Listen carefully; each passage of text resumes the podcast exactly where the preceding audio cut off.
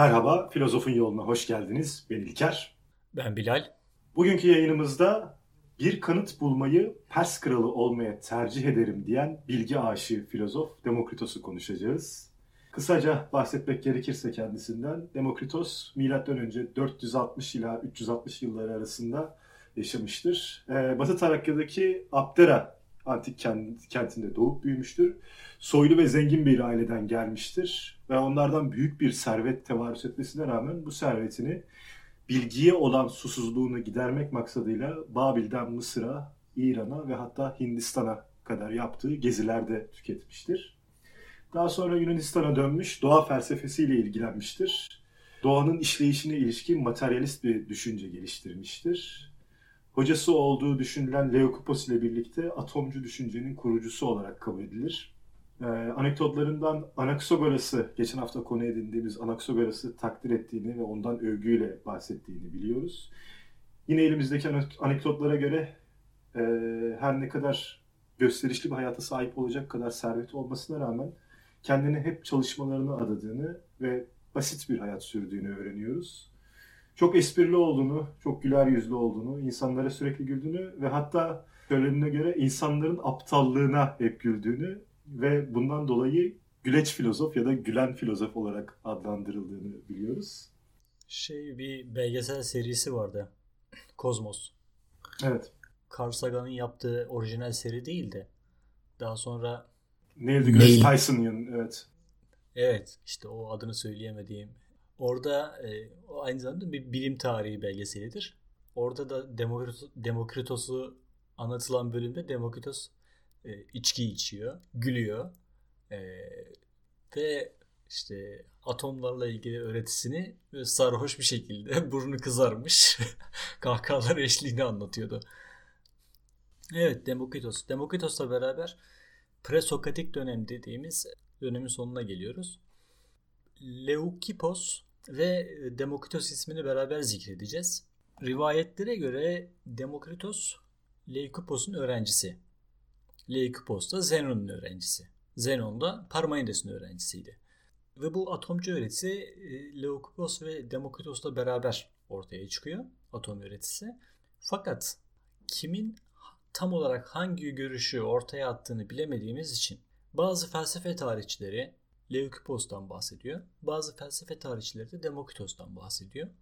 Bizim de esas kaynağımız olan Ahmet Arslan Leukipos'un hayatından kısaca bahsettikten sonra e, Demokritos üzerinden anlatmayı tercih ediyor. Çünkü Demokritos aynı zamanda Leukipos'un öğrencisi ve ondan sonra geldiği için onun gerçekten fikrin orijinali Leukipos'ta olsa bile e, onu geliştirmiş kişi olacağı için doğrudan Demokritos'u muhatap almamız daha makul görünüyor diye Demokritos'u anlatmıştı. Ben de Ahmet Arslan'ın izinden giderek Demokritos'tan bahsedeceğim sadece. Yani mesela Pitagoras ve Pitagorasçılar da aynı sorunu görmüştük. O yüzden de doğrudan Pitagorasçılar demiştik düşüncelerin sahibine. Burada da Demokritos'u temel öznemiz haline getireceğiz yani. Burada ben kendi yaptığım çalışmada e, şöyle bir şeye şahit oldum. Daha önce dediğin gibi e, Parmenides'te de pardon Pitagor, Pitagoras'ta da bunu yaşamıştık ama bir filozofun başka bir filozofun öğrencisi olup olmadığına ilişkin bir muğlaklık varsa çoğu kaynakta bu muğlaklıktan ağız birliği edilmişçesine bahsediliyor. Evet bu muğlaklık olduğuna hepsi kabul ediyor. Fakat Demokritos ile Leukipos arasındaki ilişkiye baktığım zaman sen birbiriyle daha tutarsız bilgilerle karış, karşılaştın. Hani bir yerde Leokipos'un Demokritos'un öğren e, hocası olduğu muğlaktır diye ifade ediliyor. Bir tarafta evet hocasıdır diyor. Herhangi bir muğlaklıktan bahsedilmiyor.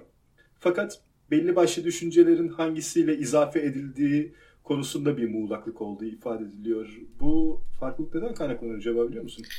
Bir kere bunlar aynı çağın insanları. Ve aynı bölgede yaşayan insanlar, Elea dediğimiz bölgede yaşayan insanlar. Mesela e, Diyojen Laertus'un ünlü filozofların yaşamları ve düşünceleri kitabına baktığımız zaman neredeyse Demokritos'tan hiç bahsetmiyor. Ve bizim bugün atomculuk dediğimiz şeyi hep Leokipos üzerinden anlattığını görüyoruz. Düşüncelerinin birbirine bu kadar çok yakın olması, aynı Zenon Parmenides'i birbirine ilişkilendirmek nasıl bizi kolaylaştırıyorsa yani bu yargıya varmak e, mümkün hale geliyorsa Demokritos'ta da benzer durum söz konusu. Bazı felsefe tarihçileri bu konuda şüpheye yer kalmayacak derecede bir yakınlık görüyorlar. Ama kesinlikle emin olabileceğimiz hiçbir yöntem yok maalesef. Yani o dönemin kayıtlarıyla anca bazen birbirleriyle çelişkili kayıtlar da söz konusu olabiliyor. Bir de Demokritos'un bizatihi kendisi de çok iyi yazmış bir filozof.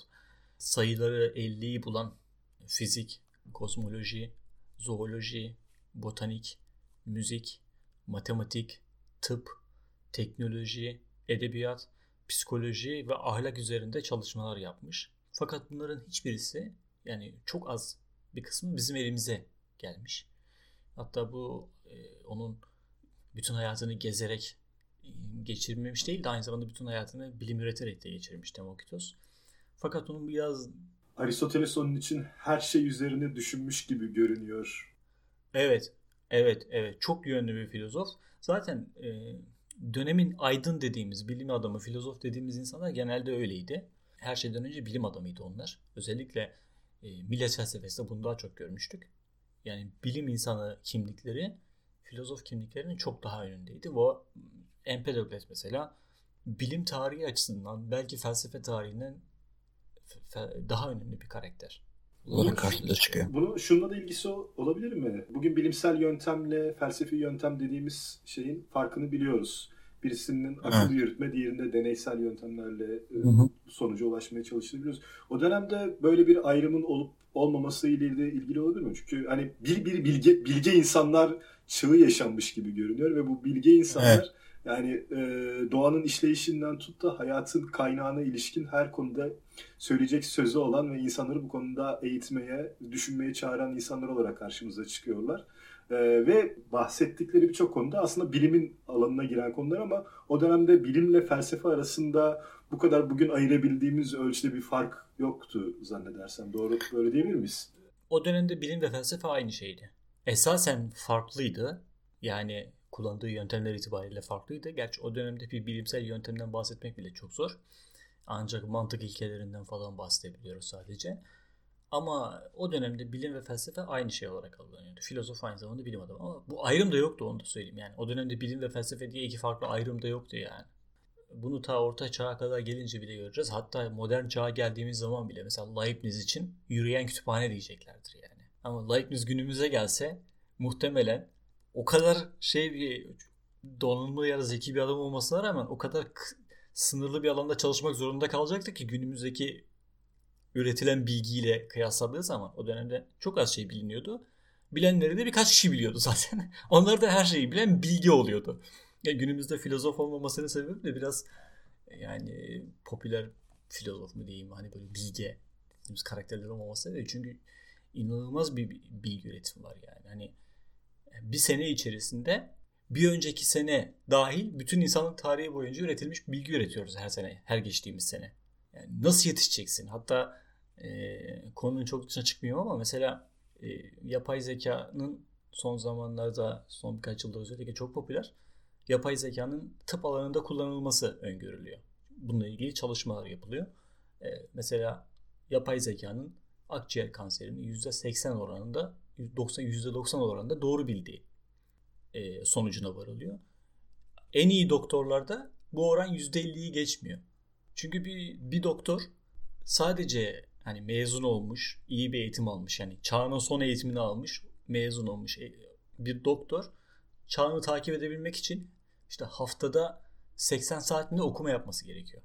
Sonra bu bilgileri eskileriyle kıyaslaması gerekiyor. Ee, sonra bir sonuca varması gerekiyor. Bu bir insanın altın başının altından çıkabilecek bir şey değil. O yüzden yapay zeka gibi bizden daha hızlı düşünen başka akıl türlerine ihtiyacımız var.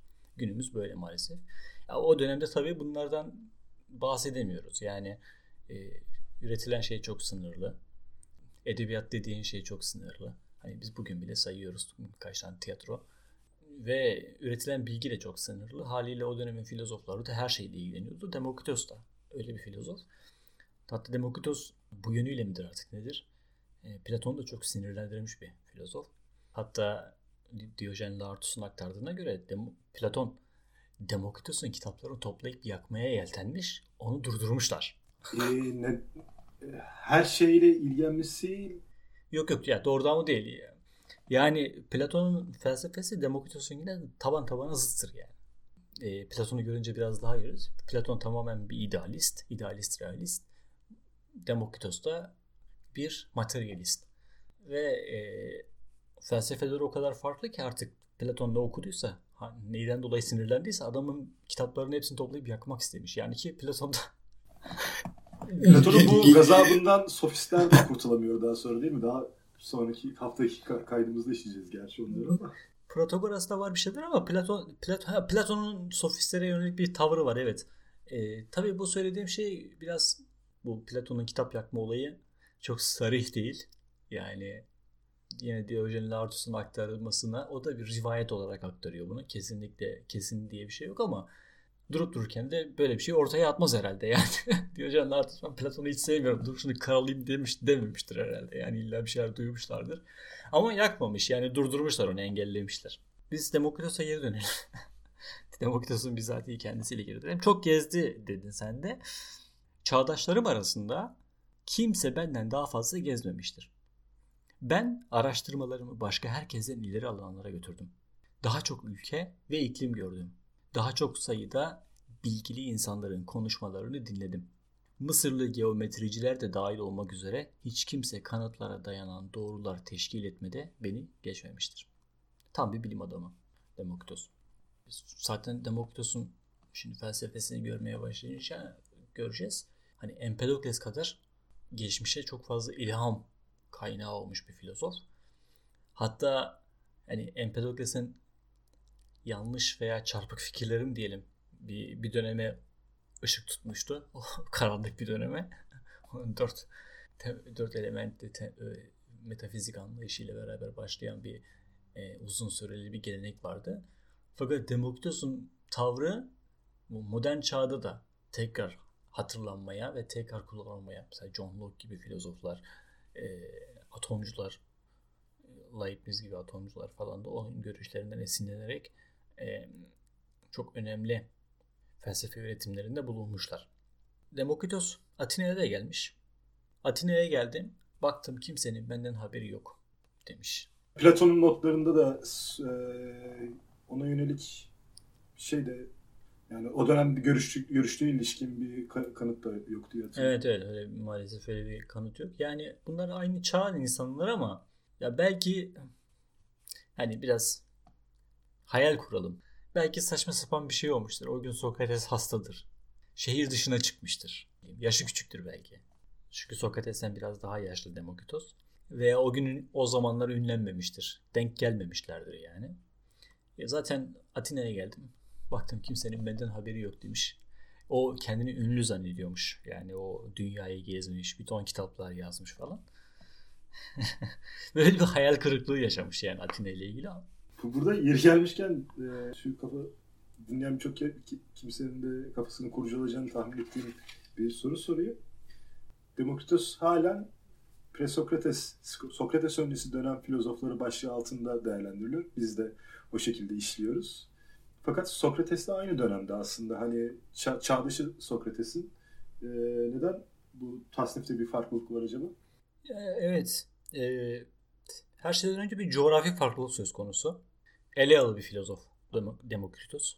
Sokratik dönemde demeye başladığımızdan itibaren artık Atina felsefesinden bahsetmeye başlayacağız. Bir Atina geleneğinden bahsetmeye başlayacağız. Demokritos da Atinalı değil. Atina'ya gelmiş de değil. Yani Atina'da bulunmuş. Hani gelmiş bir ziyaret etmiş ama Atina'da Anaxagoras gibi bulunmuş bir şey değil. Gerçi Anaxagoras da gelmiş Atina'ya ama bir de temsil ettiği felsefe geleneği. Yine Elea felsefesinin devamı. Sokrates'le beraber başlayacak yeni felsefe geleneğine ait değil.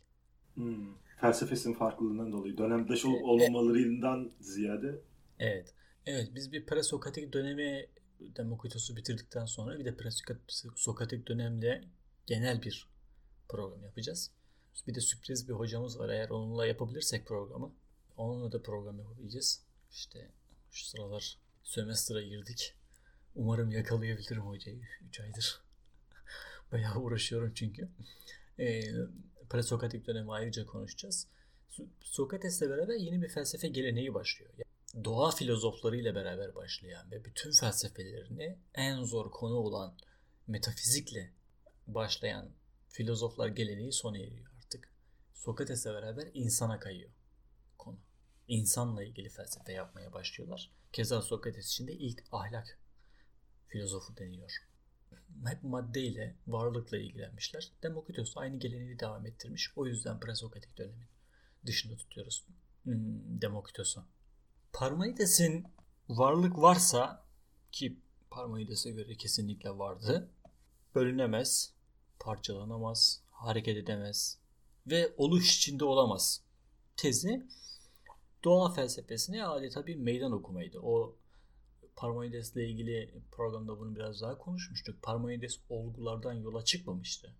Parmenides realist bir yaklaşımla yani akılcı bir yaklaşımla tamamen varlığın var olduğu kabulünden zihnine akıl yürütmelerle bu sonuca varmıştı Parmenides.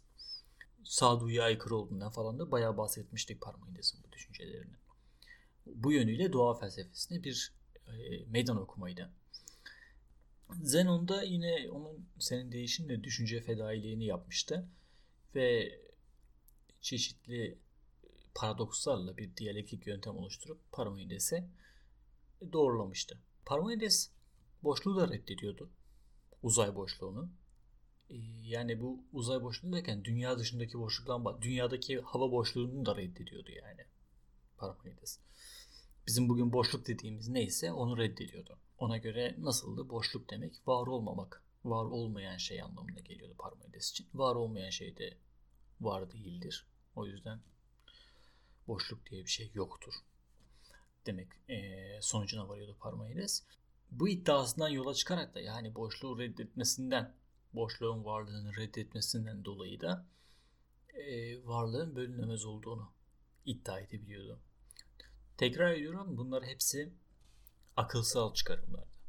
Herhangi bir deneye e, dayanmıyordu. Zaten akılsal bilgi ve duyusal bilgi diye bir de epistemolojinin de ilk ayrımını yine Parmenides'te görmüştük. Bilgi felsefesini. Parmenides'ten sonraki Empedokles ve Anaxagoras da boşluğu reddetmişlerdi ama varlığın birden fazla elementten oluştuğunu söylemişlerdi. Heraklitos dört elementten bahsetmişti. Su, hava, toprak, ateş. Anaxagoras da spermatalardan bahsetmişti. Tohumlardan bahsetmişti. Ve varlığın oluşmasını ve yok olmasını da bu elementlerin ayrılması ve bir araya gelmesi ile açıklıyorlardı ve varlık sonsuza kadar da bölünebiliyordu. E, Leokipos'la beraber Leokipos da bölünebilir olduğunu söylüyor ama değil mi? Ama sonsuza kadar bölünebilir demiyor. Mantıksal olarak sonsuza kadar bölünebiliyor. Fiziksel olarak sonsuza kadar bölünemez diye iddia ediyor Leokipos. Yani bu ma- matematiksel, mantıksal olarak bölünebilmesiyle e, maddi olarak bir şeyin bölünebilmesi farklı şeyler diyecek. E, ve maddeyi mümkün olan en küçük oranda böldüğümüzde artık bölünemeyen parçalara yani atomlara ulaşacağız diyecek. Bu bölünemeyen parçalara, atomlara ulaşması onun atomist teorisinde temel teşkil eden düşünce çıkarımı bu mu olmuştur? Evet zaten atomun kelime anlamı da anlamı da antik Yunanca'da bölünemeyen şey demek. Biz mümkün olan en küçük parçaya böldüğümüz zaman yani bölmek deyince hep doğrudan böyle bıçakla ikiye bölmek gibi düşünmeyin. Parçalarını ayırmak diyelim. Mümkün olan en küçük parçalarına ayrıldığımız zaman elimizde kalacak en son bölünemez, parçalanamaz şey neyse o atomdur diyecek Leokipos. Peki boşluk hakkında ne, ne düşünüyor Leukipos? Burada da şöyle bir ayrımdan bahsediyor. Eğer biz boşluktan bahsederken atomların içerisinde bir boşluk olduğunu iddia ediyorsak hayır yok. Boşluk atomların arasında vardır. Atomların aralarında vardır. İçlerinde yoktur. Hani yine kü- küre şekli hayal etmek daha kolay oluyor. İçi tamamen dolu bir küre. Bu atom. Bunun içinde boşluk yoktur. Ama madde toplardan, atomlar, yuvarlak atomlardan diyelim oluşuyor. Bunların arasında boşluk var. Bu boşluk vardır diyecek. Çünkü varlık Leukopus'a göre. Demokritos diyelim. Karıştırmayalım dinleyicinin kafasında. E, Demokritos'a göre varlık doluluktur ve boşluk dolu olmayandır sonucuna varıyor ve boşluk vardır gerçektir. Bu varlık yokluk daha sonra mutlak anlamda yokluk nispi anlamda yokluk olarak da karşımıza çıkacak. Mesela mesela masanın üzerinde bir kalem var diyelim. Kalemi aldığınız zaman masanın üzerinde bir kalem yok olacak. Bu oradaki yokluk nispi bir yokluktur. Yani mutlak anlamda bir yokluk değil. Kalemin yokluğu anlamına gelmiyor bu. Bu da daha sonra yine felsefenin konusu olacak şey. Yani felsefenin biraz böyle sevdiğim, biraz da kafa karıştıran bir yönü bu. Her şeyin öyle bir ayrıntısına, öyle bir temeline iniyoruz ki özellikle bu ilk çağ felsefesinde, özellikle Platon ve Aristoteles'e çok bölüm ayıracağız. Özellikle Aristoteles hakkında çok konuşmamız gerekiyor. Her şeyin temeli, en temel iddialar hakkında o kadar çok konuşuluyor, o kadar çok tartışılıyor ki insan yani hani ortalama bir insan bunların üzerinde konuşmaya değer olmayacak konular olduğunu bile rahatlıkla söyleyebilir yani. Hepiniz bir araya toplandınız. 2500 yıldır bunu mu konuşuyorsunuz? Ee, ama işte bunu daha önce de konuşmuştuk. Bunlar niye önemli? Önce varlığı tanımlamak gerekiyor. Önce varlığın ne olduğunu bu sonuca varmamız gerekiyor. Yoksa varoluşumuzu, hayatımızı anlamlandıramıyoruz ve geçerli bir varlık kuramı ortaya koyamadığımız zaman bu varlığa ilişkin bilim de yapamıyorsun. Felsefe de yapamıyorsun. Sanat da yapamıyorsun bu varlığa ilişkin. Tabii biz 20. yüzyıl gibi tanımların yerli yerine oturduğu bir çağda yaşadığımız için bize bunları kavraması da biraz zor geliyor aslında. Tabii canım. Ki 20. yüzyılda da hani biraz okumuş mürekkep yalamış tabiri caizse insanlar biraz ki onlar bile çoğunlukla farkında değil bunların. Yani bu geleneğin üzerine inşa edilmiş bir medeniyetin içerisinde doğduk. O medeniyetin içerisinde yüzüyoruz. Ama bu medeniyetin temelleri hakkında hani toplumun binde biri bile hani on binde belki yüz binde biri bile doğru düzgün bilgi sahibi değil. Ee, nasıl bu çok sancılı bir dönem yani. Neler neler yaşanmış, neler neler konuşulmuş, neler yazılmış. Hepsi işte bu temelleri inşa etmek için. Bunları açıklamaya çalışırken kaç kişi öldürülmüş, yakılmış. Tabii canım neler ya.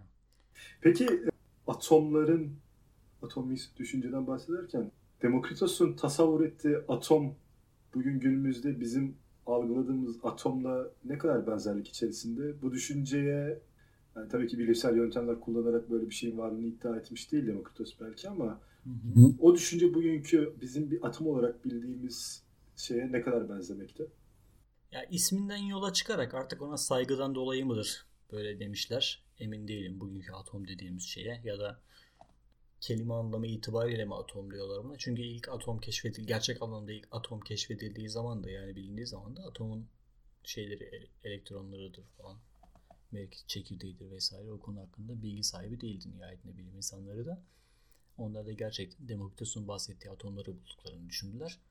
Ama Demokritos'un vardığı sonuç Empedokles'in nasıl su, hava, toprak, ateş sonucuna vardıysa aynı yöntemi kullanarak, akıl yürütmeyle. Bunu aşağılamak için söylemiyorum. Bir konu hakkında hani bizde bir söz vardır ya, bilgi sahibi olmadan fikir sahibi olunmaz diye bir laf vardır ya yanlış bilinen bir laf. Aslında fikir sahibi olmadan bilgi sahibi olunmaz. Temelinde budur yani. Önce sizin bir konu... Fikir sahibi olmadan aldığın enformasyonu nasıl işleyip bilgi haline çevireceğini de bilemezsin aynı zamanda. Keşiften bahsedelim. Şimdi Demokritos atomlardan bahsederken bilgi sahibi değildi. O bir fikir sahibiydi. Yani atomların varlığı fikri vardı onda. Atomların gerekliliği fikri söz konusuydu. Daha sonra bu fikir üzerinde araştırmalar yaptı. Ve incelemelerini onun üzerinde yaptı. Demokritos'un bilgi sahibi olmadan sahip olduğu fikir sayesinde modern bilimde atomlar arandı ve bugün bizim atom dediğimiz şeyler ortaya çıktı.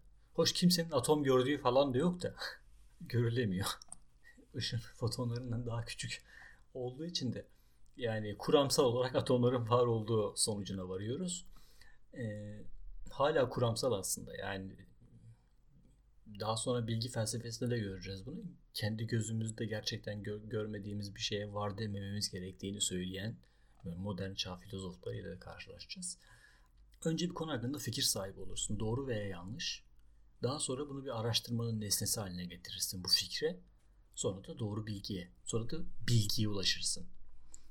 Felsefe de zaten temelde budur. Doğru bilgiye ulaşmak için geçilen süreye yani sürece felsefe diyoruz biz bu yöntemlere. Bu boşluk üzerinde biraz daha duralım. Demokritos'un bu boşluk. Çünkü boşluğun var olduğu fikri Demokritos'la beraber ilk defa e, felsefe ve bilim tarihinde ortaya çıkıyor. Aslında bu kadar bariz bir şeyin bu kadar zaman alması, 200 yıl gibi bir zaman alması, kabul edilmesi şimdi günümüzden bakınca biraz gülünç gibi görünüyor ama o dönemki yöntemlerden dolayı bu sonuca varmak kolay değildi. Bir de bir avuç insanın bu işlerle uğraştığını varsayarsak nihayetinde modern eğitim yani modern demesek bile o çağın okul diyebileceğimiz sistematik eğitim veren herhangi bir kurumu da olmadığı için anca evet, anca fanlar bunlarla uğraşıyorlar. Onlar da işte Empedokles ve Demokritos gibi servetlerini yitiriyorlar bu yolda. Yani e, her ne kadar Demokritos ta ilk Thales programında bahsetmiştik Thales'in nasıl zengin olduğunu.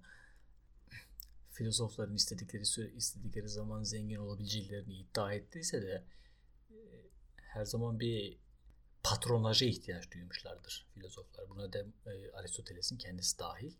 Bir, bir avuç insanın da ürettiği fikirlerde haliyle e, gelişimi yavaş yavaş olmuş ama yine de daha yazının bulunmasından birkaç yüzyıl sonradan bahsediyoruz altı üstü. Yani aslında yine baş döndürücü bir hızla gelişmeler gerçekleşiyor. Ee, o dönemde işte bu şartlar o dönemin akıl yürütmeleri, o dönemin bilgileri özellikle Parmenides'le beraber e, çünkü Parmenides çok çok saygı gören bir filozof. Önemli bir otorite o dönemde. Hani bir şey Parmenides diyorsa doğrudur diyebileceğiz. Ben yine de hayranım ama Parmenides'in öğrencisinin öğrencisi olan Leukipos Parmenides'le ne kadar zıt şey varsa adam ortaya koymuş. Ya da Parmenides'in çağdaşı Herakleitos. Parmenides'le taban tabana zıt fikirler ortaya atmış. Günümüzde bile bunlar biraz zor biliyor musun aslında? Mesela bir sosyal bilimlerde bir otorite sahibi bir insanın karşısına çıkıp onun görüşlerini reddetmek. Özellikle sosyal bilimler diyorum hani biraz daha spekülasyon açık olduğu için. Günümüzde bile zor yani. Yani e, modern çağa geldiğimiz zaman da göreceğiz. Yani yüzlerce filozoftan bahsetmeyeceğiz yani. 17. yüzyılda sadece 3 filozoftan bahsedeceğiz. Modern. Kendini bir ekole ait hissedenler e, söyleyecekleri sözü o ekolün dışında aman bir şey söyleyeme, söylemeyeyim yoksa oradan ayrılırım sapmış olurum gayreti evet. söz konusu mu acaba? Farabi'de de bunu göreceğiz biraz biz. Ee, yok Farabi değil. İbn Haldun'da da göreceğiz. Yanlış bilginin sebepleri. Bu yanlış bilginin sebeplerinden bir tanesini de bu otorite dediğimiz insanlara onların sözüne olan güvenden bahsedeceği yanlış bilginin kaynaklarından biri olarak. Aristoteles'ten bahsederken biraz daha ayrıntılı bahsedeceğiz bunu. Yani Aristoteles bir şey diyorsa doğrudur. Ve 2000 yıl 2000 yıl adamın yazdıklarının dışına çıkılmamış yani. Hatta bir onunla ilgili bir öykü var. Bir sirk gidiyor Orta Çağ'da bir şehire. Bu şehirdeki üniversitedeki öğrenciler sirke gidiyorlar. Bir panayır gibi. Aslan görüyorlar bir tane. E, yelesiz. Kaplan mı deniyor artık o dişilere mi As, dişi aslan mı oluyordu yelesiz olanı? Dişi ve genç erkek aslanlar galiba e, yelesiz aslan oluyor diye. Görüyorlar. Bu aslan diyorlar buna. Hayır bu aslan değil diyorlar. Yani Aristoteles öyle yazmamış yani. Yelesi var diyor kitapta. Yani bu skolastik gelenekte inanılmaz bir bağlılık söz konusuydu kitaplara. Yine de tabii hakkını yemeyelim şimdi skolastik dönemin. Orada çok önemli ve kayda değer diyalektik gelişmeler de oldu. Nihayetinde modern çağ hazırlayan şey de skolastik dönemde. Yani gömmeyelim ta, e, şey amiyane tabirle. Yeni fikirler ortaya koymak zordu ama bu zorluğun antik Yunan'da o coğrafyada kısmen aşıldığını görüyoruz. Özellikle sofistlere geldiğimiz zaman bunu çok daha e, sarih göreceğiz. Sofistlerin her biri ayrı telden çalıyor yani. Yine boşluğa geldik. Böyle bir çok şey yapıyor. Çok ara araya uzun geniş parantezler açtık. Bakıyorum şöyle yarım saat olmuş. Dinleyiciyi sıkmadan bitirelim bunu programı. Çok uzun süre sürmesin. Boşluğun kabul edilmesi Yunan'da ilk defa açıkça ifade ediliyor dedik. Ve var olmayan bir şeyin, duyularla kavranamayan bir şeyin varlığı kabul edilmiş oluyor. Önemli bir mihenk taşı bu. Boşluğun yani var olmayanın varlığını kabulü e, Anaxagoras'ın no'sunu kabul etmek gibiydi o dönem için. Boşluk var diyorsun. Hani bu bir tanrı var demek. E, bu Zeus var demekten farklı bir şey değil yani. Olmayan bir şeye var diyorsun ve bunu bir varlık atfediyorsun buna. Ve bu e, şey bu konuyu konuşuyorsun. Bu boşluğun e, varlığı yani var olmayan şeyin var olduğu fikri varlık ve var olmayan var olmayanın da var olduğunu iddia etmek anlamına geliyor. Hani e, dualist deyince ilk aklımıza gelen şey olmamakla beraber ilk dualist düşüncelerin yine tohumlarını atıldığını görüyoruz bu düşünce sayesinde. Yani boşluğun kabul edilmesi bile önemliydi o dönemin bilimi açısından. Atomlar şeye benzer özellikle. Parmenides'in varlık tanımına benzer özelliktedir. Ezelidir ve ebedidir. Bölünemez, parçalanamaz, değişmezler. Kendi işlerinde homojendirler, bir bütünlük arz ederler, saftırlar yani. Hareket atomun içinde değil, kendisindedir. Bu hareket hususu da özellikle Orta Çağ'da bizim çok karşımıza çıkacak. E, Aristoteles'le başlayacak bu gelenek. Orta Çağ'ın da çok fazla meşgul edecek. Hareketi ilk beş külli tümelden varsayacak olan İslam filozoflarıyla da karşılaşacağız. Bu az önce konuyu açmıştım. Yani ortalama bir insanın üzerinde konuşmaya değmeyecekmiş gibi zannettiği konular felsefe için önemli konular. Çünkü bilgi temeller üzerine inşa edilerek geliştiriliyor. Sen eğer temeli belirli bir anlayışa uygun bir şekilde atarsan mesela hani gerisini de bilginin gerisini de onun üzerine inşa etmen gerekiyor. Mesela İslam felsefesinden bahsedelim. Örnek vermek açısından konuya çok fazla girmek istemiyorum. Gazali mesela şeyi reddeder. E, determinizmi reddeder. Nedenselliği reddeder. Normalde bizim nedensel nedir? Maddedeki madde birbirlerini etkiler. Neden? Bir madde bir diğerine neden olur ve e, işte bulutlar gelir, bulutlardan yağmurlar gelir. Yağmurun yağması sebebi bulutlardır. Bulutların oluşmasının sebebi güneştir. Güneş ve güneşten havanın bu şey suyun buharlaşıp gökyüzüne çıkmasıdır. Soğuk hava dalgalarıdır. Rüzgardan oluşması vesaire. Böyle biz e, bilim dediğimiz şey de aslında bu nedenleri ortaya koyma e, etkinliğidir. Şöyle eğer nedensellik varsa bu Tanrı'nın dışında gerçekleşen bir şeydir. Ve Tanrı da bu nedenselliğe tabi olmak zorundadır. E, ta, Tanrı hiçbir şeye tabi olamayacağı için o en en kudretli hiçbir şey hiçbir sınırlamaya maruz kalması söz konusu olmadığı için nedenselliği de reddetmek zorunda kalıyorsun. Zaten o yüzden te modern çağa kadar teleolojik varlık anlayışı söz konusuydu. Çünkü dinler nedenselliği reddetmek zorundaydı. Nedenselliği kabul ettiğin an Tanrı'yı sınırlamış oluyorsun. O Tanrı'yı, Tanrı'yı da nedenselliğin içerisine dahil eden İslami evet. geçmişte var değil mi? Türk mütezileciler miydi onlar? Ya kelamda bazı e, şeyler var ama onlardaki nedensellikle bizim bugün anladığımız nedensellik aynı şey değiller. O yüzden mesela Gazali şey diyecektir. Nedensellik yoktur diyecektir. Adetullah vardır diyecektir. Yani yağmur işte bulutlar yoğunlaştığı için değil, işte Tanrı öyle istediği için yağar. Niye her seferinde bulutlar yoğunlaştığı zaman yapıyor? Ya da bunu o kadar şey yapmayayım. Su 100 derecede kaynar değil mi? Saf su işte bir atmosfer basıncında 100 derecede kaynar. Sıfır atmosfer basıncında neyse. Bu fiziksel bir zorunluluktur değil mi bizim için şu anki anlayışımızda? Yani saf suyu deniz seviyesinde 100 derecede kaynar. Bu nerede denersen dene hangi yani bu şartları sağlamak kaydıyla tabii 100 derece olunca kaynar. Gazali'ye göre eğer bu durumu kabul edersek Tanrı o yasaya tabi olmuş anlamına gelecektir. O yüzden yasayı reddediyor. Ve adetullah diyor. Ona göre 100 derecede kaynıyor çünkü Allah öyle istiyor. Her seferinde öyle oluyor ama hani nedensellik kuruyorsun sen. Onun adeti böyle. Ama niye böyle yani key, keyf, keyfine yani istediği bir, bir, bir gün 150 derecede bir gün 40 derecede kaynayamadın su.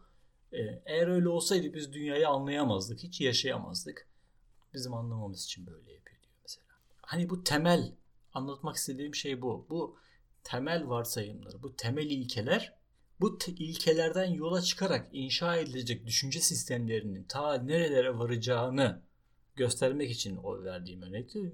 Varacağı yerleri engellemek için filozoflar önce temelden, önce temel ilkeleri bulmaya çalışmışlardır. Şöyle diyeyim hani bir formülü buluyorlar ve bütün anlayışlarını işte bir varlık felsefesi dediğimiz bütün varlıkla ilgili varlık deyince aklına gelen her şeyi de bu formülle izah etmeye çalışıyorlar. Sistem filozofları dediğimiz şeyler bunlar. Burada e, bu Sokrates öncesi filozofları özelinde e, hareketin ve boşluğun, hareketin ya varlığın bölünemezliği, boşluğun olup olmaması, hareketin olup olmaması gibi konular hep ontolojik bir düzlemde tartışılıyor ya. Peki Hı. filozof olmayanlar içerisinde, halk içerisinde o dönemde bu kavramların oturduğu yerler neresi tam olarak onu biliyor musun acaba? Mesela boşluk ya, deyince ortalama halk ne anlıyordu? Bugün anladığımız... Sağduyu deyince muhtemelen yani şu anda tabii... Ya, aklıma şu geliyor çünkü acaba o kavramlar o zamanlar daha tam oturmamış mıydı? Birisine boşluk deyince boşluk yani ne demek istiyorsun falan diye soruyor muydu acaba? O kavramlar acaba ne derece somutlaş, somutlaşmış derken soyutlaşmış daha doğrusu somutlaşmış değil. Anladım. İnsanların aklında ne kadar soyut, soyutlaşmıştı bu kavramlar acaba? Ya hayal etmesi zor tabii. Yani şimdi günümüzde kıyaslay kıyaslayamıyoruz. Şeyi e, o dönemle ilgili bir senin söylediğin bağlamda bir doğrudan yani en azından kesin bir sonuca varmak çok zor. Bir kere halkın o kadar çok az bir kısmı eğitim şey okuma yazma biliyor ki yazı 200 yıl önce keşfedilmiş İlker yani. şeyi geçiyor okuma yazma kitap falan hani gerçi e, Anaxagoras'ın belki de, de o zaman da insanların hani hayatlarını gündemlerini etkileyen konular çok daha iptidai şeyler böyle. Tabii tabii. Hani şu anda biz böyle emmiler vardır ya böyle ya teknoloji gelişti bak şu telefonun içine neler sığıyor falan amcaları vardır ya yazı diye bir şey bulmuşlar falan diye konuşan adamlar var yani belki. O, onu ben hala diyorum biliyor musun? Koca şey havada nasıl gidiyor falan gibi düşündüğüm oluyor bazen benim de. Yani her şey mekaniğini e, aklımda canlandıramayabiliyorum bazen. evet. Yani e, çok sınırlı kesimler, çok sınırlı sayıda insanlar tarafından. Zaten bir de şöyle bir şey var. Zaten buna özellikle Sokrates dönemiyle beraber başlayan bir itirazla göreceğiz. Yani siz kendi aranıza geliyor. Birisi varlık şöyle diyor. Birisi yok böyle diyor. Birisi hava diyor. Birisi su diyor. Biri ateş diyor. Birisi şunlar diyor. Biri atom diyor. Biri spermata diyor. Bunların hiçbirisi işimize yaramıyor. Diye sofistler çıkıyor. Ve bizim bugün modern çağa ışık tutmuş e, düşünceleriyle ön plana çıkan antik Yunan aydınlanmacılığını, aydınlanmacı e, dönemini temsil eden sofistler var. Bundan sonraki programlarımızda sofistlerden bahsedeceğiz. Yani halk düzleminde yani felsefe çok çok uzun yıllar boyunca elitler şey olmuştur. Bilim de öyleydi yani. Hani felsefeyle sınırlamayalım yani. Bilim de öyleydi. Elitlerdi. Hani lord olmadan ha, nereyle fizikle uğraşıyorsun yani? Hangi üniversite seni alacak? Hangi parayla araştırmanı yapacaksın? O dönemde bir şey öğren. Tabii canım o dönemde bir şey öğrenmek istiyorsan gidiyorsun. Hani usta çırak ilişkisiyle bir profesöre çırak oluyorsun. Ondan öğreniyorsun yani. Özel hoca tutuyorsun ondan öğreniyorsun online kurs. Ya bir, ya da bir, bir sonraki programda işleyeceğimiz sofistlerde çok pahalı ücretler öde, ödeyerek insanlar onlardan bir şeyler öğrenmeye Evet evet. Yani bu sanat için de geçerli. Sanat için de geçerli. Sanat da elit şeyiydi yani. Meşgalesiydi. Yani biz bugün halk sanatçısı falan diyoruz ya şimdi Yunus Emre hani gerçekten Yunus Emre'nin yaşadığı döneme gitsek belki Yunus Emre o halk dediğimiz kitleyle uzaktan yakından alakası olmayan bir insandır. Eğitimli Yunus Emre eğitimsiz bir insan yazabilir mi o şiirleri? O düşünceleri nereden olacak? Köyle çıkıp yazabilir mi onları? Karaca olan dediğin adam şey mi? Köy, çoban mıydı sanki yani? Aşık Veysel yazabiliyormuş gerçi. Ya Aş, Aşık Veysel ya, modern günümüzde yaşayan bir insan. Günümüzden bahsetmiyorum. Ben eski zamanlardan bahsediyorum. Ya, televizyon diye bir şey var Aşık Veysel'in çağında. Radyo diye bir şey var. O dönemde nereye bunlar yani? E, konuyu çok dağıttık. Bu, bu program böyle oldu biraz. E, muhabbet. O dönem Elia'da sanat yapsan işte e, kim kim para verecek sanatına? Yani bir de hayır yapsam bile şeyde hani Batı Trakya'da yaptığın sanat Ege'nin öbür kıyısında yüzyıllarca kimsenin haberinde kimse bilmeyecek bile, duymayacak bile belki de. Tabii canım. O yüzden yani sınırlı halk halkı şey bazen halkı da aşağılıyordu ya Heraklitos falan da çoklar diyor, yığınlar diyordu yani. Biz atomlara dönelim atomlara. Atomlar atomlarda şöyle bir ilginçlik var. Atomlar ezeli ve ebedidir. Buradan sonuca varıyoruz. Varlık ezeli ve ebedidir. Atomlar yok edilemiyor. Yok olmuyorlar, ölmüyorlar, ortadan kaybolmuyorlar. Dolayısıyla atomlar hep vardı. Peki varlık nasıl oluştu? Atomlar bir araya geliyordu. Yeni varlıklar oluşturuyordu. Atomlar ayrılıyordu. Varlık nihayet eriyordu. Yeni varlıklar oluşuyordu. Bizim bugün e, biraz modern çağımızda da yani bilimsel teori olarak şey demiyorum. Özellikle Spinoza ile beraber başlayan insanın kendisini doğanın bir parçası olarak görmesi. Hani ben yok olmayacağım diyor mesela adam. İnançsız, herhangi bir dine inanmıyor. Öldükten sonra, öldükten sonra ait olduğum yere geri döneceğim diyor. Yani bir yere git zaten bu dünyadayım. Bu dünyada kalmaya devam edeceğim. Parçalarıma ayrılacağım. Neyse. Bu atomlar herhangi bir şekilde değişmiyorlar. Oldukları gibi kalıyorlar. Onların bir araya gelmeleri ve ayrılmaları yeni şeyler oluşturuyor. Harekette atomun kendisindedir. Hareket dediğimiz şey atom sürekli hareket halindedir. Ee, sürekli hareket olması sebebiyle zaten oluş ve bozuluşu meydana getirebiliyor. Bu hareket de öncesizdir. Aynı atomun varlığı gibi. Atom hep vardı ve hep hareketliydi. Ve varlık hep oluş ve bozuluş içerisinde devam ediyor sürekli. Tabii atom deyince yine bugünkü gibi e, şeyler algılamıyoruz. Atomlar Demokritos'a göre yuvarlak, düz, kare, küp, efendime söyleyeyim çengelli gibi sonsuz farklı şekillerdedir. Varlıkların niteliklerini de bu atomların nasıl şekilde oldukları belirliyor. Burada tam olarak neyi kastetmek istemiş acaba Demokritos? Hani atom hiç gözümüzle görmediğimiz bir atoma düz, kare, küp ya da çengelli gibi şekilsel benzetmeler yapmak ve bundan Buna nitelikler biçmek nereden aklına gelmiş? Tam olarak ne demek istiyor burada? Evet, şimdi biz bugün atom anlayışını nasıl belirliyoruz? İşte çekirdek ve elektron sayılarıyla ayırıyoruz ya atomları birbirlerine. Yani benim sınırlı fizik bilgim burada bitiyor. Haliyle maddenin en küçük taşı atom. E peki bu atomlar farklı da olmak zorunda aynı zamanda. Çünkü farklı maddeler bir araya geliyor. Peki o da farklıysa nasıl farklılık söz konusudur? Geometrik farklılık söz konusudur diyecek Demokritos. Yine akıl yürütme yani. Bu sonuca varıyor.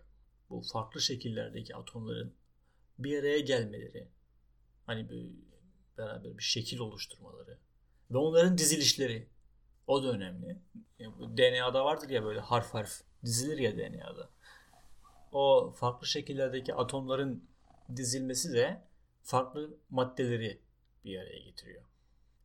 Bu şeye benzetiyor Demokritos'un kendisi de aynı harflerle nasıl hem bir tragedya hem de komediye yazılabiliyorsa aynı atomlarla farklı maddeler yapılabiliyor. Sonucuna varıyor Demokritos. Mesela işte su atomu diyor. Kaygandır ya su. Düz diyor mesela. Düz atomlar. Hani çengelli falan değil. Yuvarlak mesela. Tamam mı? Bunlar rahatlıkla kayıyor gidiyor.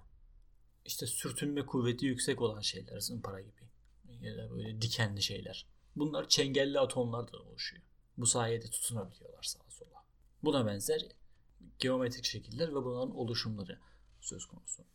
Empedokles ve Anaxagoras da varlığın ilk hareketini başlatan şeyden bahsetmiştik. Bir motivasyon kaynağından bahsetmiştik.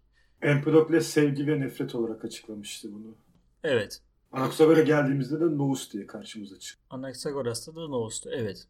Demokritos'ta da ise böyle bir şey söz konusu değil. En başta söylediğimiz gibi atomlar hep vardı ve atomlar hep hareketliydi. Ve bu hareket ezeli, ebedidir.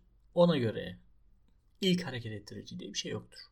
Zaten madde ya da maddi olmayan bir şey nasıl oluyor da maddi bir şeyi hareket ettirebilir? Çok basit bir soru değil mi yani? Mesela ne diyoruz? Biz ruh diyoruz değil mi insanlarda? Vücudun hareketini ruh sağlıyor diyorsun mesela. İyi de peki ruh nasıl bir şey? Maddi değil. Aşkın bir can. Peki nasıl hareket ettiriyor maddeyi? Nasıl ilişkilendiriyor? Olay dönüyor dolaşıyor Tanrı'nın inayetine geliyor. Yani herhangi bir fizik, mantıki yani fiziksel bir açıklama bulunamıyor buna. Nasıl bu ikisi arasındaki ilişkiyi açıklamak zorsa Nous'un ya da sevgi ve nefretin gerçi sevgi ve nefrette bir maddilik söz konusu yine ama Nous'ta o da yok. Hareket ettirmesi mümkün değil. O yüzden ilk hareket ettirici diye bir şey yok. Hareket hep kendiliğinden var olan bir şey her atomda. Bu sayede yani maddenin kendi atomun kendisinden hareketli olması sayesinde, çözümü sayesinde de hem Miletoslu filozoflara bir selam çakıyor Demokritos. Hem de bu dualist anlayışı çok güzel bir çözüm getirmiş oluyor aynı zamanda. Atoma yaşam kaynağı varlık başlangıca anlamı vermesi bakımından mı? Hareket, hareket. Yoksa hani başlatıcı aramak zorundasın. İşte mesela biraz daha geçsin biraz daha bu özellikle ilk çağ felsefesini özellikle Platon ve Demokritos'u gördükten sonra dinleyicilerimizin biraz daha felsefi kültürü gelişsin.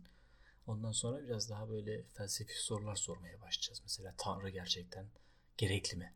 Böyle sorular soruyor. Böyle bu konular hakkında konuşacağız. Biraz daha artık felsefenin tatbikiyle ilgilenmeye başlayacağız. Zaten bu bütün programlarımızda bu felsefe deyince felsefi konulardan, kavramlardan bahsederken neler anlamamız, neler bilmemiz gerektiği konusunda e, temel bilgi oluşturması için yapılan programlar. Maalesef böyle uzun bir hazırlık süreci var felsefi tartışmaların yani. E, 2500 yıllık gelenek az değil. Demokritos yine burada atomlarla ilgili daha doğrusu varlıkla ilgili, varlığın nitelikleriyle ilgili modern çağa geldiğimiz zaman 18. yüzyılda John Locke'a ilham kaynağı olacak bir e, tasnif yöntemi öneriyor. Buna göre varlıkların iki türlü nitelikleri var. Birincil ve ikincil nitelikler. Birincil tür nitelikler atomların şekilleri, boyutları ve ağırlıklarıdır. Bunlar mutlaktır değişmez. Yani göreceli değildir bunlar. İkinci tür nitelikler ise acı, tatlı, soğuk gibi niteliklerdir. İkinci tür nitelikler bir sanıdır. Yani bunlar nesnelerle bizim ilişkimizden doğan niteliklerdir ve bunlar varsayımlar ve atlardan ibarettir. Gerçek değillerdir. Gerçek olanlar birinci niteliklerdir diyor Demokritos. Şöyle mi oluyor ikinci tür niteliklere örnek verirken? Bir şey acıdır bize acı geldiğinden dolayıydı. Yani kişiye acı geldiğinden dolayıdır. Başka bir kişi acı olmadığını da iddia edecektir bu durumda. Bunu... Evet. Bunu John Locke üzerinden biraz daha kolay anlatabilirim diye düşünüyorum. 18. yüzyıla geldiğimiz zaman gerçek bilgi yani doğru bilgiyi araştırma sürecinde duyulara güvenebilir miyiz? Ya da duyular bize doğru bilgiyi nasıl bir araştırması olacak? John Locke diyecek ki maddenin iki tür niteliği vardır diyecek. Birinci nitelikler, ikinci tür nitelik, ikinci, birinci nitelikler ve ikinci nitelikler. Birinci nitelikler maddenin sayısı, hareketi, kütlesi bu gibi konular. Bu konularda ihtilaf sahibi olamayız değil mi biz? Yani ama işte maddenin rengi, ısısı, ne bileyim ışığı, hani böyle şeyler. Mesela ikimiz aynı güneşin altına çıkalım. Ne var mı? Sana sıcak, bana serin gelebilir değil mi? Yani hepimizin hayatında karşılaşmıştır böyle. Yanımızda bir arkadaş vardır. Çok sıcak, çok sıcak. Sen o sırada üşüyorsundur falan böyle. Öyle birisi de hep vardır gerçekten de. Bu arkadaş sıcaklık konusunda ihtilaftayız yani hissedilen sıcaklık konusunda. Daha sonra bilim bunu termometre gibi bir şey icat ederek ortaya koymuştu. Çözmeye çalışmıştır ama. Yine o insanları ikna edemeyiz ama da. Sıcaklık değil de nem nem diyecekler bu sefer onlar çünkü. Şeyde barometre olmasına rağmen şey, şey yok nemi higrometre miydi bu bam nemi ölçen. Neyse şeyde ama mesela güneşin bir tane olduğu konusunda bu iki şahıs da mütabık olacaklardır. Bu sayede işte mesela ışık güneşin pencereden gelip mesela bir renkli bir perdeden geçtiğini düşün. Hatta şu son zamanlarda sosyal medyada çok vardır bu elbisenin rengi nedir? Yarısı mor yarısı mavi diyor böyle enteresan. Yani insanlar bu konularda şey yapabilirler. Ayrılması şey yapabilirler. Bunlar ikinci tür niteliklerdir. Ama orada bir elbise olduğu, bir tane elbise olduğu konusunda herkes mutabık olacaktır. O elbisenin sabit durduğu, bir yer kapladığı konusunda herkes mutabık olacaktır ama ikinci tür nitelikler konusunda ayrımlar söz konusu olabilir. İşte bu ayrımın da ilk defa Demokritos'ta yapıldığını görüyoruz. Bak İsa'dan önce 4. yüzyıl 18. yüzyıldaki John Locke'a nasıl kaynak olmuş yani. Bunu daha sonraki sistem filozoflarında daha çok göreceğiz. Ne diyorduk? E, sistem filozofları bir formül buluyorlar, bir yöntem buluyorlar kendi felsefelerine. Sonra bunu bütün felsefelerine tatbik ediyorlar. Önce bir varlık kuramını koyarsın. Varlık kuramı sonunda bilgi kuramı oluşturur. Bilgi kuramı ahlak felsefesini oluşturur. Ahlak felsefesi siyaset felsefesini oluşturur. Böyle gider. Hepsi aynı temel üzerine inşa eder. Demokritos'ta da aynı şeyleri görüyoruz ama dediğim gibi maalesef Demokritos'un eserlerinin çoğu elimizde olmadığı için bu e, sistemi çok açık bir şekilde ortaya koyamıyoruz. Onun e, varlık kuramı da bizi Demokritos'un da bilgi kuramına götürüyor. Demokritos'a göre onun iddia ettiği atomlar yani. Bu gözle görülemeyecek küçük atomlar. Tabi Demokritos'a göre şey de mümkün. Güneş kadar büyük bir atom da mümkün bu arada. Yine bizim bugünkü şeyimizden uzaklaştıralım bunu belirtmemiz gerekiyor. Yani atomların hepsi gözle görülemeyecek kadar küçük olmak zorunda değil yani. Büyük, büyük devasa atomlar da söz konusu olabilir yani. Tek böyle mutlak bir parçadan bir atom yani. Yani atomların büyüklüğüne ilişkin belirgin bir yok tanım koymamış yani. Herhangi büyüklüğü olabilir diyor. Evet. Tabii onun bahsettiği çoğunlukta olan atomlar da gözle görülemeyecek olan atomlar. Şimdi diyor ki eğer ben siz bu gözle görülemeyecek atomlar hakkında konuşursam yani konuşuyorum siz haliyle bu gözle görülemeyen atomların yani duyularla algılanamayan bu atomların bize doğru bir empirik yani duysal bilgi veremeyeceği sonucuna götürebilir bizi değil mi? Var diyorsun ama hani nerede yani? Çok küçük göremiyorsun. E nereden gerçekten senin söylediğin şeyin doğru olduğunu düşüneyim ben yani. Zaten diyoruz ya mantıksal bir çıkarım da onun yaptığı şey. Demokritos burada şey diyor. Duyulara güvenilmeyeceğini söylüyorsun ama duyulara güvenilmeyeceğini de yine duyularla söyleyebiliyorsun bunu. Başka bir aracın yok çünkü senin. Mesela ne yapıyoruz? İşte bu örneği vermekten aslında sıkılıyorum. Çok basit ve sanki böyle muhtemelen binlerce yıldır verilen bir örnek. Suya batırılan bir tane çubuğun kırık görünmesi. Biz bunun gözümüzde kırık olduğunu görüyoruz. Ama dokunarak onun kırık olmadığı sonucuna varıyoruz. Yani yine duyularımızla öğreniyoruz. O yüzden duyularımıza güvenmemiz gerekiyor diyor. Materyalist olmak zaten bir de bunu gerektiriyor. Duyulara güvenmemiz gerekiyor. Yani daha doğrusu duyulardan başka aracımız yok. Yani. Bu Demokritos'ta bu kadar açık değil. Özellikle az önce John Locke'tan bahsettim. John Locke mesela şey diyecektir yani. Duyulardan başka akıl kaynağı, bilgi kaynağımız yok diyecek yani. Tabula rasa. Yani insan boş bir levhadır. Ve duyulardan gelen bilgilerle o insan inşa edilir. Ama duyularla ilgili en güzel örnek galiba yüzyıllarca sağduyunun insanlara güneşin dünyanın etrafında döndüğünü söylemesi. Çünkü etrafına baktığınız zaman güneşin hareket halinde olması. Fakat sonuçta bu sağduyunun yanlış çıkması. Duyunun bizi yanıltması. Onu da aslında yine kısmen duyularımızda işte. Ya işte şimdi biz burada genelde şey yapıyoruz. Filozofların düşüncelerini ortaya koyuyoruz. Çoğu zaman karşı düşünceleri ortaya koymuyoruz. Çünkü bunu yapmaya çalışırsak bir geniş bir felsefe tarihini her seferinde baştan ele almamız gerekiyor. Böyle dinleyicilerimiz de bununla çok karşılaşacaklardır. Bir programda böyle bir şeyler söyleyeceğiz. Çok mantıklıymış. Bir sonraki programda tam aksini söyleyeceğiz. Ya evet bu daha mantıklıymış. Özellikle ilk zamanlarda hep böyle oluyor. Modern çağda daha da böyle olacak. Yani çünkü modern çağda çok daha böyle sistemli, çok daha özenli inşa edilmiş sistemler. Ve bunlara yine aynı şekilde özenli itirazlar göreceğiz. Yani özellikle bilgi felsefesinde. İnsan tamam da hani bunun en son versiyonu doğru olan ne falan diye talep edesi geliyor yani birilerinden ama işte maalesef işte felsefede biraz öyle doğru doğru diye bir şey yok.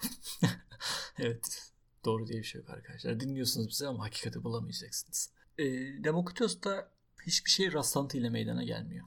Her şey bir nedenin ve zorunluluğun sonucu olarak ortaya çıkıyor. Yani atomların kendiliğinden hareket haricinde olan her şeyin bir nedeni var ve rastlantıya yer yoktur. Burada tamamen bir mekanik nedensellikten bahsediyoruz. Yani bu da Hobbes'tan bu yana kabul ettiğimiz nedensellik anlayışına en yakın nedenselliktir. Bu geleneğin yani bu anlayışın devam etmemesi daha sonra teleolojik varlık ve evren anlayışına geçilmesi işte 2300 yıllık bir fasılaya neden olmuş bilim açısından yani. Ne, ne diyor? Hani burada her şey atomlar kendiliğinden harekette, onların hareketleri de diğer varlığı oluşturuyor. Bu hareketler o var oluşan varlıkların ve o varlıkların hareketlerinde başka varlıklara yani sonsuza doğru giden bir nedensellikten bahsediliyor burada. E, şu anki evren anlayışımız da, şu anki nedensellik anlayışımız da bu zaten yani. Her şeyin bir nedeni vardır. Her şey bir sonraki şeyin nedeni oluyor. Ama işte bu gelenek daha sonra terk ediliyor. Her şeyin bir amacı vardır haline geliyor. Psikoloji teorisine bakalım biraz. Psikoloji teorisinde ruhun da atomlardan oluştuğunu söylüyor. Ruh o var olduğunu düşünüyor ve ruhun da atomlardan oluştuğunu düşünüyor Demokritos. Aynı o da ateş atomları gibi tüm vücutta rahatça hareket edebiliyor. Bu sayede işte vücudu hareket ettiriyor. Canlı organizma ile teneffüs edilen hava arasında solunum aracılığıyla e, sürekli bir değiş tokuş var. Ve bu solunum durursa ruh atomları havada ateş atomları ile beslenmediği takdirde ortaya çıkan şey ölümdür. Ateş atomları derken burada neyi kastediyor? İşte her şey atomlardan oluşuyor. Ateş de atomlardan oluşuyor. Biz bugün ateşe bir şey demiyoruz. Biz bugün ateşe bir şey demiyoruz. Ateş bir süreçtir. Ama onun, o dönemde ateş bir şeydi. Ve o şeydi atomdan oluşuyordu. Ateş atomlarının benzetmek için kullanılması en büyük özelliği işte çok hareketli, çok kaygan. Rahatlıkla her yere girebiliyor. Ruh da aynı şekilde hava gibi bir de bunlar ruh, hava, ateş bunlar birbirine çok yakın şeyler. Zaten beraber vücudun içerisinde geziyorlar. Ve bu solunum durduğu zaman ruh atomları da vücudun içerisinde gezemeyeceği için ve havadaki ateşle irtibata giremeyeceği için ölüm gerçekleşiyor. Birkaç tane ahlakla ilgili pek ahlakla ilgili e, şey yok elimizde. Zaten Sokrates'e gelinceye kadar pek ahlakla ilgili konuşan filozof görmüyoruz. En fazla öğütlerden bahsedebiliyoruz. Demokritos'ta da benzer şey söz konusu. İnsan için doğru olan onun için en yararlı olandır. Ve en üstün amaç yürek ferahlığı ve ruh huzurunda bulur. En üstün erdem ölçüllüktür. Bu geleneğin devam ettiğini göreceğiz. Altın orta Aristoteles'te. Yürek ferahlılığını sağlayabilecek en önemli şeyler hazda alımlılık yine ölçüllük yani ve doğru ölçüde başına koşmaktır. Doğru ölçü her zaman ölçü. Yani cesarette, cesaret bir erdem olarak elimize alalım. Hani böyle saçma sapan bir cesaret deyince ne geliyor? Çılgınlık oluyor değil mi? Bana bir şey olmaz deyip böyle yüksek binadan atlamak falan. Çılgınlık. Öl, ölüme, ölüm, ölürsün yani zaten böyle bir şey. Ama bunun tam tersi de korkaklık oluyor. Ölçülük nedir? Yiğitliktir. Yeri geldiği zaman geri adım atacaksın. Yeri geldiği zaman ileri, ileri, ileri adım atacaksın gerektiğini. Bu ölçülülüğü bütün erdemlere tatbik edebilirsin. Demokritos kadere inanmıyor. İyi ve kötünün insana yine kendisinden geldiğini düşünüyor Demokritos. Bu anlamıyla da kötülük probleminin ilk defa Demokritos'ta tartışıldığını görüyoruz. Ama bunun ilk teorilerini Platon ve Aristoteles'ten sonra yani bu konuya özellikle yoğunlaşan ilk filozof olarak da Epikuros'la karşılaşacağız. Kötülük problemi. Kötülük problemi önemli bir konu. İşte felsefenin en gerekli olduğu alan mı diyeyim, en işlevsel olduğu alanlardan bir tanesi. Ee, üzerinde düşünülmesi, bunun içinde hatır sayılır bir felsefi altyapıya sahip olunması gereken konulardan bir tanesi.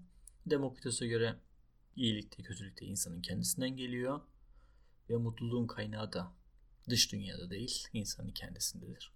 Ben Demokritos'tan bir alıntıyla kendi notlarımı bitireyim. Talih cömert fakat dönektir. Doğa ise kendine yeter. Bundan dolayı o daha az güvenilir gücüyle ümidin daha büyük vaadini yener. Evet var mı soru İlker? Evet sorun var. İstersen ee, şöyle bir toparlayayım diyeceğim. Her ne kadar evet. dağıtmış olsak da felsefe tarihi içerisinde bir yolculuk oldu. Ben programın başında acaba Leokipos'tan çok bahsedersek Demokritos'la Leokipos arasında bir karmaşa yaratır mıyız diyordum. Gazali'den tuttan tut da İbni Haldun'a oradan Thomas Hobbes'a hatta John Locke'a ve Leibniz'e kadar gelmiş olduk. Oraları dışarıda bırakarak şöyle bir toparlamaya çalışayım mümkünse. Demokritos'un biraz evvel söylediğim gibi Leokipos'un öğrencisi olduğunu e, söylemekle başlamıştık. Leokipos'un da Zenon'un öğrencisi olduğunu, Zenon'un da zaten bütün hayatını Parmenides'in fikirlerini yaymak için ve onları ispatlamak için geçirdiğini daha önceki programlarımızda söylemiştik. Böyle bir, bir fikirsel soy ağacı çıkarmış olduk. Evet, çok gezdiğini, çok şey bildiğini, kendisinde çok şey bildiğini iddia ettiğini ve hatta Atina'ya geldiğinde ya kendi personasının etkisinin altında ya beni burada neden tanımıyorlar diye kendisini bile buna şaşırdığını e, söylediğini öğrendik. Sayıları 50'ye bulan fakat maalesef elimizde çok olan eserlerinden fizikten tutun da kozmolojiye, zoolojiye, botanike, müzik, matematik, tıp, teknoloji, edebiyat, psikoloji ve ahlak gibi birçok farklı disiplin altında çalışmalar yaptığını öğrendik. Hatta Aristoteles'in onun için her şey üzerinde düşünmüş olabilir diye bir söz sarf ettiğini e, duymuş olduk. Düşünmüş Hocası, görünüyor. Düşünmüş her şey görünüyor, üzerinde. evet. evet. E, yine kendisine veyahut da hocası olan Leokipos'a atfedildiği üzere atomist düşüncenin kurucusu olduğunu e, öğrenmiş olduk. E, atomist düşünce e, özelinde konuşulacak olursak da onun aynı varlık gibi Parmenides'in varlık tanımında olduğu gibi atomların da ezeli ve ebedi olduğunu, bölünemez, parçalanamaz, değişemez ve kendi içlerinde homojen olduğunu iddia ettiğini öğrendik bu atomların bölünebilir, son, bölünebilir olduğunu fakat sonsuza kadar bölünemediğini, e, daha doğrusu varlığı daha doğrusu bölünebileceğini fakat sonsuza kadar bölünemeyeceğini, en küçük bölündüğü en küçük birimin bir atom olduğunu ve bundan yola çıkarak da atomist düşüncenin temelini oluşturduğunu öğrendik.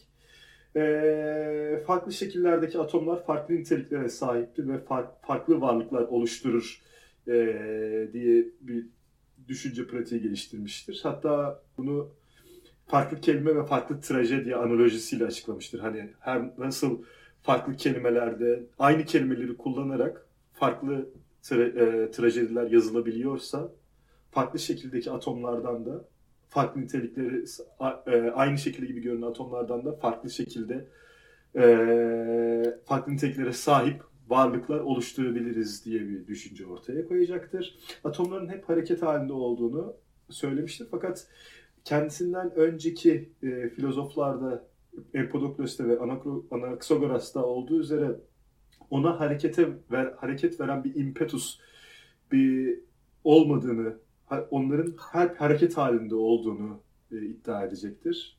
Ona hareketi veren, o atomlara hareketi veren hiçbir şey olmadığını söylemiştir. Varlık doluluktur ama tözleri birbirinden ayıran onların dışındaki onların dışındaki boşluklardan bahsediyorsak böyle bir boşluk vardır diyecektir.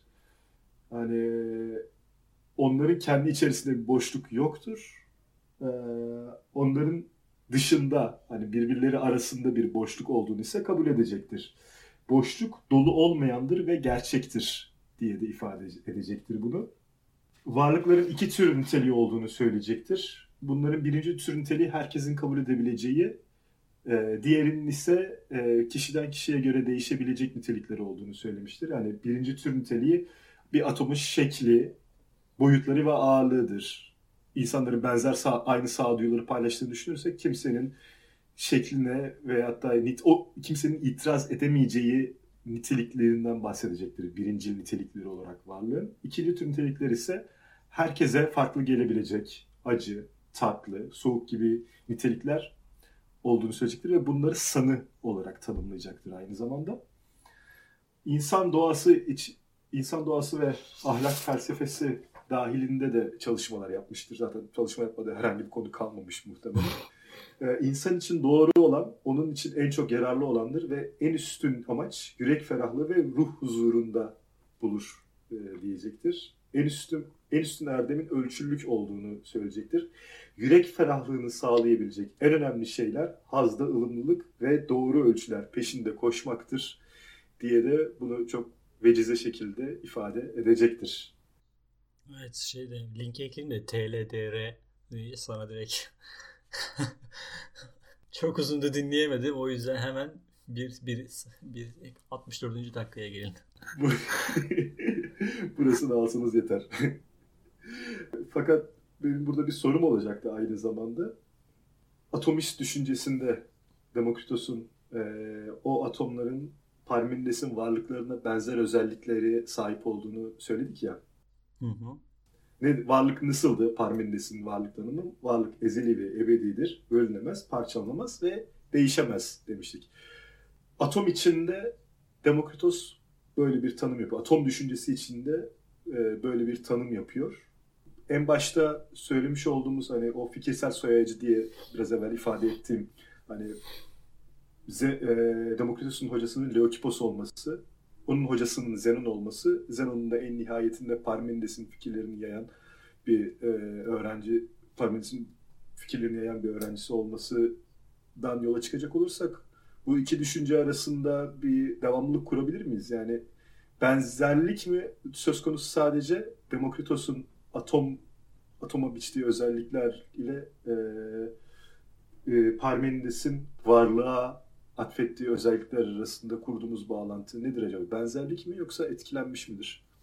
Ya etkilenmiş. Şimdi bu programda da aslında birazcık değil.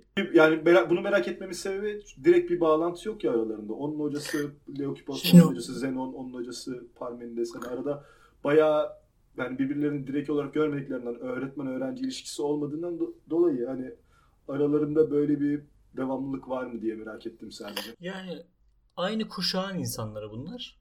Aynı okulun Parmenides Elea okulunun kurucusu. Bu şey gibi olur. Aristoteles'in Platon'un etkilememiş olduğunu ne kadar felsefeleri farklı olsa da hatta daha sonra bunu göreceğiz. Farabi, Kindi bunların aslında aynı şeyleri söylediğini söyleyecekler. Ee, birbirlerine etkilenmişler. Yani hani herkes bir Thales değil. Sıfırdan her şeyi bulsun. Tamam? Parmenides varlıkla ilgili ortaya kuramları koyduktan sonra bunların bazı durumlarda geçerli olabileceğini yani bunu almış kendi düşüncesine ithal etmiş Demokritos. Yani başka bir açıklama bulmak ya her şeyden önce kaynağımız yok. E, bu güvenli bir varsayım olur. Böyle düşünmek. Yani bir devamlılık olduğunu, böyle bir ilişki olduğunu düşünmek güvenli bir varsayım olur. Mantıklı bir varsayım olur. İyi o zaman bir sonraki programımızda görüşmek üzere. Esen kalın. Hoşçakalın.